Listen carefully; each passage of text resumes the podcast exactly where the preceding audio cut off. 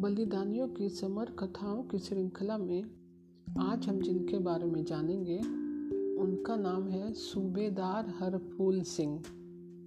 तो चलिए शुरू करते हैं। सूबेदार हरफूल सिंह।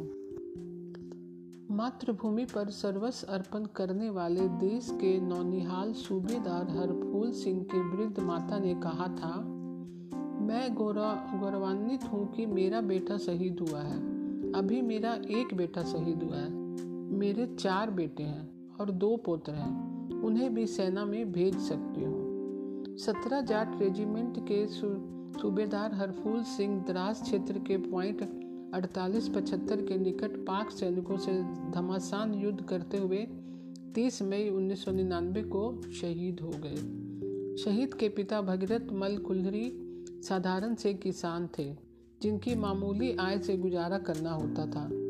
माता झूमा देवी और पिता के कारण उनके परिवार तथा गाँव का नाम आदर सहित सभी की जिब्बा पर होगा।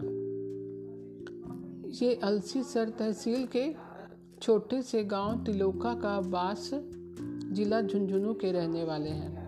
हरफुल सिंह अपने माता पिता की तीसरी संतान थी।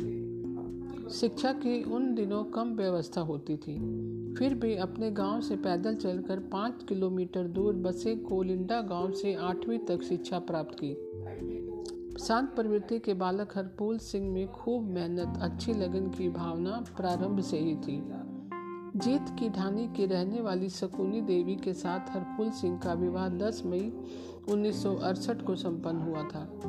अपने परिवार की आर्थिक स्थिति को संभालने की सोच कर दो वर्षों तक आसाम के चाय बागान की एक फर्म में प्राइवेट नौकरी की। बचपन में गाँव के सैनिक और अपने बड़े भाई नौरंग सिंह की सैनिक वर्दी, उनका रोबीला चेहरा देखकर रोमांचित हो उठने वाला हरफूल सिंह वैसा ही सैनिक बनने की उमंग दिल में बिठाए रहा। धार्मिक व शांत प्रवृत्ति के इस नव युवक में देशभक्ति की भावना आरंभ से ही हिलोरे लेने लगी। अपनी भावना के अनुरूप 4 अगस्त 1971 को सेना में भर्ती हो गई।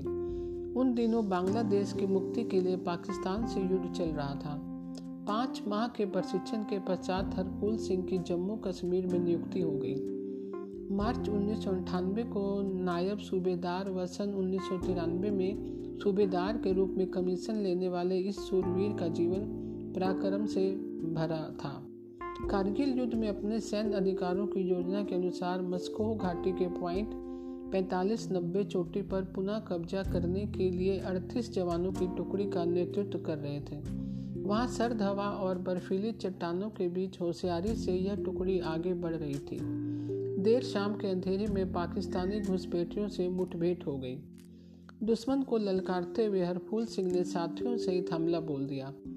पंद्रह दुश्मनों को मौत के घाट उतार कर अपने भारतीय जवानों में से कोई हताहत हुए बिना उस चोटी पर अधिकार कर लिया। अपनी योजना के अनुसार दूसरी चौकी की तरफ़ रात के अंधेरे में बढ़े जा रहे थे। कुछ भी दिखाई नहीं दे रहा था।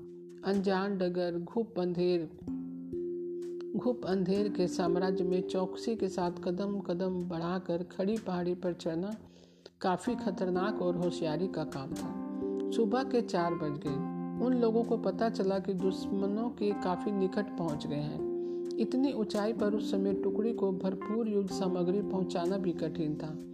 दुश्मन की चौकी मात्र 100 मीटर ऊंचाई की दूरी पर थी। उसी समय एक बंकर में छिपे दुश्मनों ने घात लगाकर ऊंचाई से अंधाधुंध फायरिंग शुरू की। एक गोली सूबेदार हरफूल सिंह की बाह को चीरती हुई निकल गई। लेकिन इसकी विशेष परवाह ना करते हुए बहादुरी से लड़ते रहे। इतने में उनके साथी रणवीर सिंह के घायल हो जाने पर उन्हें क्रोध का उबाल आया। वे कहर बंद कर दुश्मनों पर टूट पड़े। गोलियाँ लगती रही, जिनकी परवाह नहीं की। आखिर में गोलियाँ सीने व सिर से पार निकल गई और यह राष्ट्र का सपूत हँसते हँसते बलिदान हो गया। इस बलिदान ने शेष रहे जवानों में भरपूर साहस का संचार कर दिया।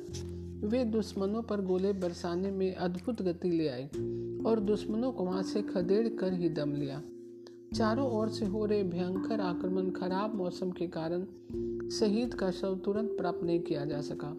आगे की चोटी पर तिरंगा फहराने के पश्चात 45 दिनों बाद हमारे जवानों ने 15 फुट गहराई तक बर्फ़ खोद कर शव को बाहर निकाला था।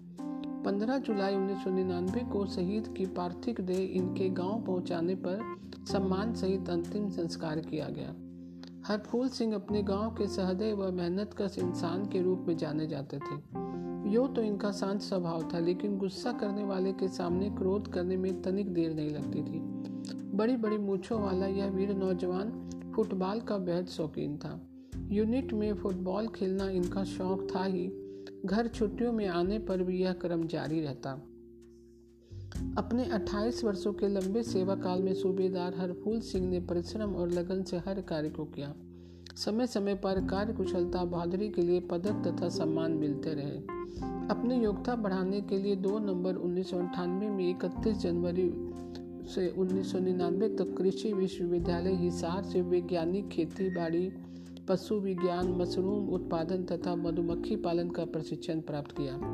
यह एक होनहार नौजवान थे।